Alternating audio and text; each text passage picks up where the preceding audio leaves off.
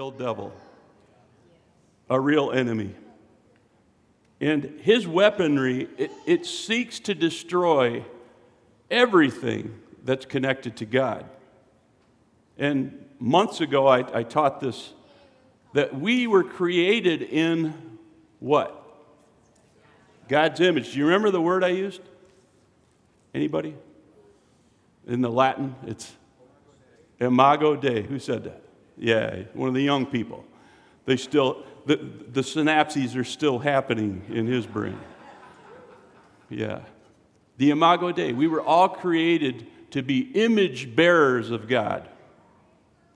That's an amazing thing.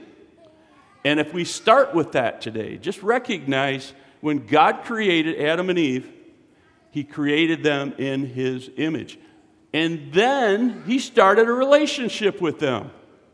How many know God has your number? And he doesn't need to call you on the phone. He's got your DNA number. The Bible says he's counted every hair on your head. He knows how many you have left. For some of you, that's really impressive. God created man so that he could have a relationship with us. We're the only part of the animal kingdom, if you will, that has this opportunity. We're the only ones that can communicate with him. We're the only ones that he wrote words down for us to study the Bible. Hebrew, Greek, Aramaic, Latin eventually, and now, of course, English. We have God's words, His love letters to us. For God so loved the world that He gave His one and only Son, that whoever believes in Him would what? Not perish, but have everlasting life. And Jesus said, If you want to come to the Father, you must go through me. There's no other way. That's what the Bible teaches. That's why God gave us His Word, so that we would understand this. But today, I just wanted to go back, if you would, go back to the beginning just for a few minutes.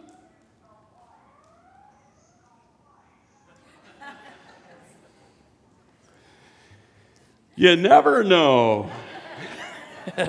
for those who are at home, I'm not even sure what I just heard, but it, it sounded like an alarm and, and, and it was going off. So, anyway. So, we're going to look today at the Garden of Eden. Back in the book of Genesis, we find that first couple. And, and if you really study it out, what you see is God had a relationship with Adam and Eve. After he built Adam, then he created Eve out of his rib. And I've talked about this before, but the rib is one of the few bones that actually regenerates. Yeah. And when you see that, you're like, ah, so he didn't go without a rib for long. But those two had this loving relationship, this vertical relationship with God, when he would show up in the garden each day and have a conversation. And I don't know what kind of things they talked about, but can you imagine we're going to get to experience this someday. But can you imagine, Bill, getting to ask God anything? Anything. I can't. But that's what they were doing.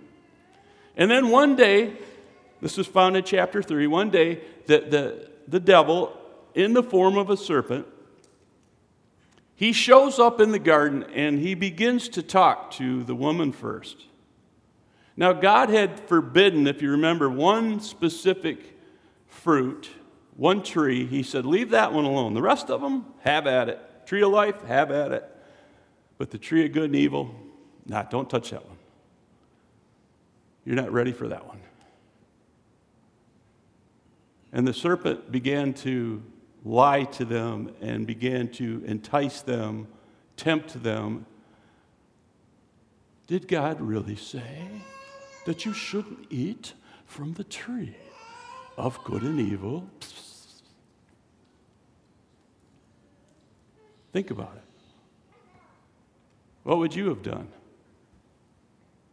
What was he doing? Planting seeds of doubt. We're going to get to this in a few minutes, but one of the keys to being victorious as a Christian is to have faith. Faith is the opposite of doubt. Regretfully, our great, great, great, great, great, great, great, great, great, great, great grandma took a bite. She bit. She fell to the temptation. And then her husband followed. And what happened next is, is tragic. But because of their rebellion, and because they now knew the difference between good and evil, and God knew that they were no longer holy or pure in the sense of the original state, he had to boot them out of the garden because he said, if I don't, they're going to live forever in their sin. And he didn't want that for them. So he kicked them out. Now, this chapter 3 actually goes through a bunch, but I'm only going to talk about verse 15, and I'm going to put that up behind me from the NLT. And it says, And I will cause hostility between you and the woman. He's speaking to the serpent and the woman now, and between your offspring and her offspring. So that tells me that Satan has offspring. Hello? You guys home today? That tells me that he has, I call them minions. You can call them whatever you want, little devils, but he spawned something. And they're out there trying to defeat us. All right? He will strike your head, and you will strike his heel. Thus began the battle between man and Satan. Now, the New American Commentary, it sums this verse up, and I just wanted to share it. It says, and I quote, hostility was likened to the nations who are in warfare or, and the level of animosity that comes from or results in murder. The language of the passage indicates a life and death struggle between combatants. So, you, can you picture that a little bit? All right, life and death going on between man and the devil. The word crush and strike translate from the same Hebrew verb, which means to bruise. And here's the difference uh, the one describes the combatant's location versus the other location. So if you're going to get bruised in the head, that would be mortal. Whereas if you were going to get bruised in the heel, that might not be mortal. You get that? So the impact delivered by the offspring of the woman at the head being mortal, and the serpent will deliver a blow only at the heel of the woman, meaning that it won't be mortal. And the continuing imagery of the snake is that the human will strike the snake on the head, killing it eventually, whereas the snake will bite the heel of the woman, causing pain but not death. Are you with me? All right, that's the gist of this. So, what does this verse and those that follow mean for us? And this is what's important. As described, this is talking about a life and death struggle that you and I go through. Has anybody ever pictured somebody or been with somebody who was struggling with drug addiction? Would you say that's life and death? What about alcoholism? Same thing. Or, or any uh, severe addiction. I mean, it doesn't have to be uh, ingesting things. Pornography is a big one today. It's taken people out. It's huge. Things like that, they're life and death struggles. And that's what Satan does. He convinces us to cross the line, just as he did with Eve. You don't need to listen to God. Did God really say that?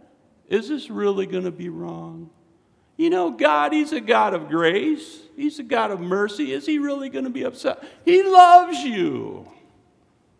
Is he really going to condemn you if you cross this line? And then once you cross the line, what happens? He starts to remind you hey, you blew it back there. See how quick he turns? Hey, you blew it back there. God's not going to love you now. So what do you do? Well, I might as well just keep sinning. I might as well keep going back and going back. And that's what he does with us. It's a life and death struggle. Hallelujah. This was bad news for the couple and for their ancestors. Look at your neighbor and say, That's us. we are the seed of Adam and Eve. All right? You and I are the people that are directly dealing with this situation because our ancestors sinned against God. That's the bad news, right? But the good news God didn't leave us in this state. From the very beginning, Jesus was there, according to Scripture. God had a plan, and He knew that something was going to have to happen. He had a remedy. I want to start with Colossians, jumping to the New Testament. I want to start with Colossians 2 13 through 15. You were dead because of your sins. Look at your neighbor and say, I was dead. and because your sinful nature was not yet cut away. Then God made you alive with Christ, for he forgave all our sins. Now, how many can say hallelujah? Hopefully, you on live stream can do the same. I hope Jesus has already gotten a hold of your heart, has saved you from certain death. But if not, hang on till the end and I'll give you a chance to pray with us. Verse 14 says, He canceled the record of the charges against us and took it away by nailing it to the cross. How cool is that? We couldn't have done that on our own. But only Jesus could do this. And then verse 15, and I've highlighted this. In this way, he, Jesus, disarmed the spiritual rulers and authorities. He shamed them publicly by his victory over them on the cross. That is good news. That is what the church is all about. Our responsibility is to get the message out, to help people who are still living in sin realize that all have sinned and fallen short of God's glorious standard. Romans 3:23. It's our job, if you will, our ministry to do that if we care. Now let me read this from the Passion Bible. And I'm only going to read verse 15, but it's a little bit longer in the Passion. Then Jesus made a public spectacle of all the powers and principalities of darkness, stripping away from them every weapon and all their spiritual authority and power to accuse us. Are you still hanging on with me? Are you catching what I'm saying here? Are you catching what the word is saying here? What does it say? It says Jesus stripped away every weapon, all of the devil's spiritual authority and his power to accuse us. And by the power of the cross, Jesus led them around as prisoners in a procession of triumph. He was not their prisoner, they were his. I think that's really good news. You see, when the devil did this with Adam and Eve, I think he won. I think he thought he won. Ha! Huh. I showed God these beautiful creatures that he created. I've already got them biting out of my hand, not his. They're listening to me, not him. He thought he'd won. And then Jesus shows up. And he's like, uh oh, this guy's different. Yeah, he's in the flesh, but man, he's got some serious power on him. And when he was in the desert, if you remember, Jesus denied him three times the things that Satan wanted him to do, the temptations he threw at Jesus. He denied them by quoting back what? The scripture, the word of God, which would have been the Old Testament as we know it. But that's what Jesus responded with, and Satan couldn't do anything about it. But Satan still had a plan. Ah, if I kill him, all fell into where God wanted it to go anyway. Because it had to happen. Without there being the shedding of blood, there was no forgiveness of sin. And God knew that. And Satan's like, we're going to kill him. We're going to have a crucifixion. And they beat the daylights out of him. They pounded the thorns on his head. They whipped him almost to death, keeping him alive just enough so that he could somewhat carry his cross to the hill where he, they would take his life. And I promise you, the darkness that was around that hill that day was in glee.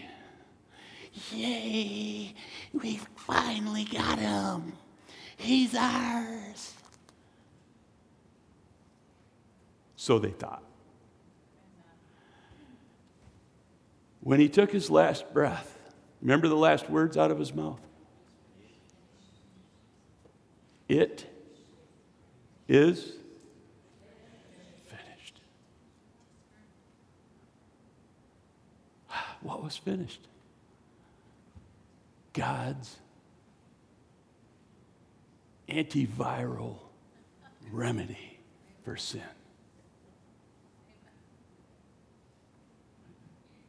He didn't have to go through the FDA. He went through heaven. Satan thought he'd won. We've got him. They probably jumped on him when he was in the darkness. I don't know what it looked like at that point, but I just have a little inkling of a guess that all of a sudden, where there was no heartbeat, all of a sudden, there was a glow, an ember underneath that body. And all of a sudden, it began to get brighter and brighter and brighter. What fights darkness? Light. And Jesus, the light, illumined hell like never before. And Jesus was able to take the keys of death and Hades you see, Satan thought he'd won. Satan thought, I have Jesus right where I want him. He's my prisoner. And Jesus is gone. Satan, let me tell you something. You're my prisoner now. Why is this important? Because some of us walk around like Satan still has the keys. And we have got to take our place as believers. You see, Jesus said, There's hope for you and me. Remember what I said? We would be struck on the heel, meaning not life threatening. We have the promise of heaven, immortal life, forever and ever and ever. Where's Satan going? Here's the promise for him then the devil who had deceived them was thrown into the fiery lake of burning sulfur, joining the beast and the false prophet. There they will be tormented day and night forever and ever. That's his promise. That's what's coming for him.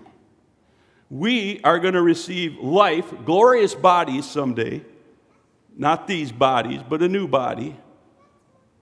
He is going to be thrust into hell. I recently read this in one of the, the books in my study, the classical Christian doctrine, and they said this this is the early church's understanding of Jesus. They said the early Christians understood Christ to have become incarnate, which y'all know means to come in the flesh, to become incarnate, and he came to earth to do battle with the devil and the forces of evil that hold this world captive. That was their understanding of why Jesus came.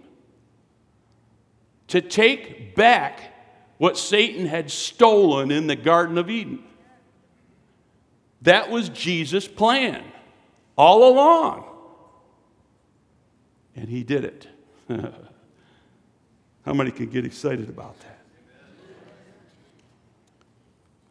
Hebrews 2 14 and 15. Because God's children are human beings, that's us, made of flesh and blood, that's us. The Son also became flesh and blood. Jesus had to do this. For only as a human being could he die. You see, if he'd stayed in the position of God Almighty, the Son, he could not have paid the price for us.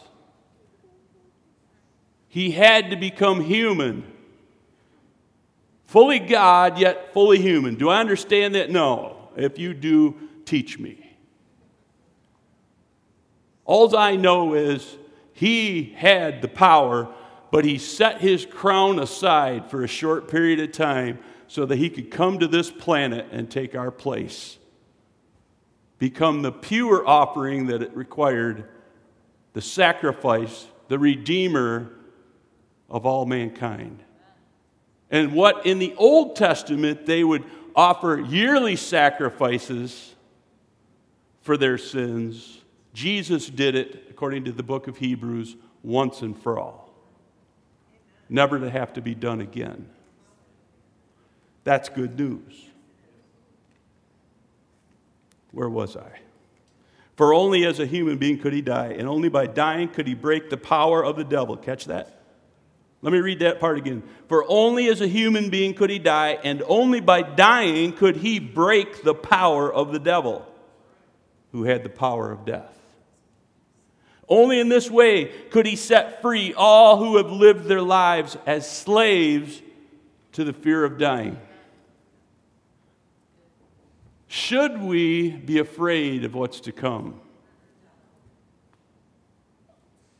Two of you said no. The rest of you, or what are you just thinking about it? Should we be afraid of death? We should be excited about it. I'm going to share this next week. I don't want to take too much out of the, today's message, but just to say when the Christians, the early Christians, when they were persecuted, when they were tormented and killed for their faith, they went to whatever was coming happy. Most of them. Why? Because fear was not in them, death had no hold on them they knew where they were going to go. This body dies, I'm with Jesus. Can you get excited about that, Ron? Amen. Hallelujah. You know when you sit there, you're, in, you're and then you wear an orange shirt. Uh, it's just a target, man. I'm sorry. Yeah. I'm not picking on Margie, though. Leave her alone. Only in this way, verse 15, could he set free all who have lived their lives as slaves to the fear of dying. So, Christ's mission set people free. I put this up here, this, this picture. Um, this is actually from unsplash.com, and I'm only doing that because they don't get paid for this. Christ's mission was to set people free. I put up the armor just to show you next. It's kind of an allusion to next week, by the way. Uh, we'll get into that more. But these are weapons of warfare. And Satan uses his weapons very, very craftily, and he's good at it. Though Christ was successful, we, the church, still must take hold of the victory. Yes, he's attained it for us, but we've got to grab it and live it. It's not just a matter of saying it, we've got to live it which means that when you're tempted, you don't jump into that pot of, or kettle every time, whatever that might look like for you. You see, we all have different temptations. For some, it's lust, for some, it's power, for some, it's controlling their tongue. They're all different ways that the devil uses his arsenal to get us to get tripped up. And why does he do that? I'm going to get to that. But one of the biggest things he uses against us, one of the keys, is fear. fear of failure, fear of not making it to the finish line, fear of letting God down, fear, fear of letting ourselves down. I've been there, done that. The glorious part is that when you put Jesus first in your life, when you confess your sins to Him and you give Him your life, you know what? You might blow it. That's all right. He's right there saying, All right, come on. We'll do better next time. Come on. Come on. You're covered in the blood. His biggest tactic is fear. 1 Peter 5 8, familiar passage. Stay alert, watch out for your great enemy, the devil. He prowls around like a roaring lion looking for someone to devour. And when I see this and I think about it, yes, he still has manipulation tactics. But I want you to understand something. He doesn't have the power anymore, Jesus does. He doesn't have the authority over us anymore, Jesus does. Stay alert. In some of the versions, it says, be sober minded. And, and, I want you to catch this. I, am using this as an example from a, a movie illustration, just just because not all of you probably faced this. How many have ever seen a drunk guy on TV or in the movies? Are you with me? What happens usually in the movie? They lose control. They're easily intimidated or taken advantage of. They're not in their right mind. Are you with me? Why do you think this verse talks about being sober minded? What does it mean to be sober?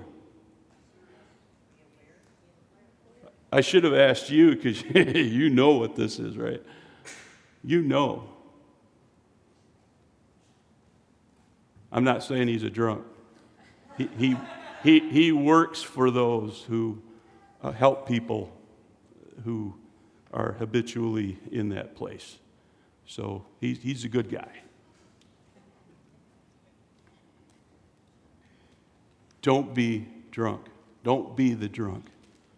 Be sober minded. The New American Commentary, it, it adds believers must remain vigilant and alert until the very end because the devil seeks to destroy their faith. And this is important to understand. How many remember Hebrews 11:6 from your Sunday school class? Anybody? I have the TNIV up here.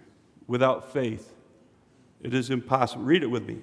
Without faith, it is impossible to please God because anyone who comes to him must believe that he exists and that he rewards those who earnestly seek him.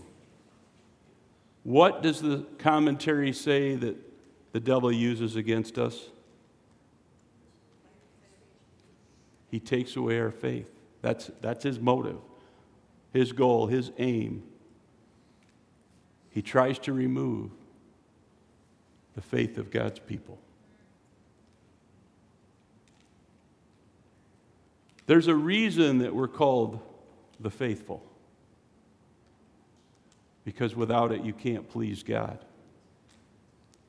And I believe that the devil uses our circumstances to get our attention off the victory that Christ has already purchased or achieved for us. He gets our eyes on our earthly problems, on our adversities, our infirmities, or whatever trial and when he does this, he effectively causes the Christian's faith to decrease. You see, when your faith increases, you're able to do things like Jesus did when he ended up in hell for that brief period of time. The light just increased. And eventually, he was in control. The same is true with us. When our faith increases, the devil's hand on us decreases, his manipulation uh, it, it can't control us anymore, and we're in charge. But we've got to have faith. And that's where I'm going to go with this message next week. We're going to look at the second part of this. We must fight back. God's people must fight back. I've got a couple more passages and then I'm going to close. 2 Corinthians 10, 4 through 6, the Living Bible, it says, I use God's, this is Paul, telling the early church of Corinth, I use God's mighty weapons, not those made by men, to knock down the devil's strongholds. Did you hear that? What does he use? God's mighty weapons. We're going to look at those next week. These weapons can break down every proud argument against God and every wall that can be built up to keep men from finding him. Hmm. Do we see that going on around us today? Man, if, if you want to see what the enemy is really trying to do, it's right here. The pride of man is rising up. I've never seen so many godless people who claim they don't believe that there is a God. With these weapons, I can capture rebels and bring them back to God and change them into men whose heart's desire is obedience to Christ. And here, of course, he's talking about those in the church who fall away. Uh, sometimes we call them backsliders. That's a popular Christianese term. And then he says, I will use these weapons against every rebel who remains after I have first used them on you yourselves and you surrender to Christ. So he uses God's weapons to take the blinders off the people so that they can begin to see that Jesus Christ is real in the flesh, that he came, that he took our place on the cross, and that now we can have eternal life and life in abundance if we'll put our faith and trust in him.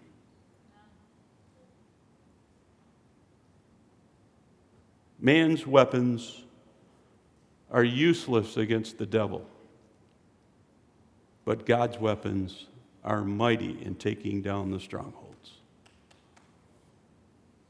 As I begin to close, you missed the cue, Sarah. I'm just picking on her.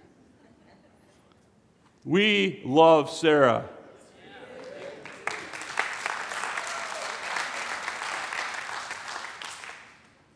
Those young people, Sarah, Jeremiah, and of course, mom and dad, who are on break one more week, they've been here 15 years? 15, Yeah. Faithfully. Almost every Sunday, except when they go see Jerry and Sue down in Florida for two or three weeks in the winter, like smart people do. But I just want to say thank you. You're, you're amazing. And uh, talk about faithful. Wow. We're blessed. I'm going to go into this deeper next week, but for now, all of us must realize that we already have the victory in Jesus. If Jesus is your Lord, you have the victory. It isn't a matter of when you get it, you have it. It's a now thing. But you have to take hold of it because the devil does a great job with smoke and mirrors. That's, that's a modern term, I think, to convince us that we're losing or that we have lost. Anybody say amen to that? Maybe not in your life specifically, but all I have to do is look around me. I see people dying every day when they should be living. The promise is just as much for them as it is for us. We're all God's kids. If we're breathing, if we have flesh, we're human beings created in the image of God, the Imago Dei. And that's why Jesus came. Young, old, fat, skinny, doesn't matter. God loves you. You're His, and He wants you to be with Him forever. He wants you to have that same relationship that Adam and Eve had to start with. And you can simply by acknowledging what He did for you, by giving Him rule and reign over your life. Now, for some of you, your pride is saying, I don't want God to have me. Well, you're not very smart then. I'm just going to be blunt. Because your way is going to lead you to hell. Your way is going to put you the same place that Satan is going to reside forever and ever and ever. Well, that's awful harsh, Pastor. It's the Bible, it's God's Word. Did you create yourself? God created you and He wrote the rule book, and we're going to live by the rule book whether you like it or not. You don't have a choice. But God didn't want you to die in your sins. That's why He sent His Son Jesus, the Redeemer. Behold the Lamb of God. I, I can picture it. As Jesus was about to step into the river, Jordan, and John the Baptist, ah, the one whose sandals I am not worthy to tie. Or is it untie? I don't remember. Behold the Lamb of God who takes away the sin of the world.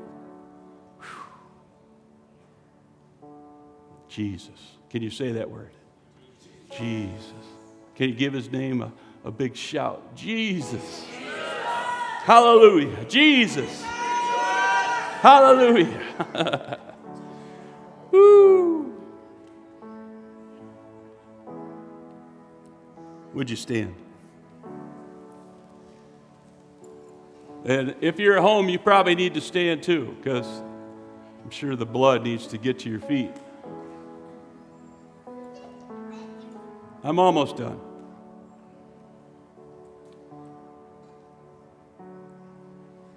I believe that God wants His church, capital C, to be victorious. And it's going to take all of us gaining this understanding, if you don't already have it, that you've got the victory. You've got to start acting like it. And that means you've, you've got to be a student of the Word. You've got to be a Berean. You've, you've got to get God's Word in you so you know what you can and can't do.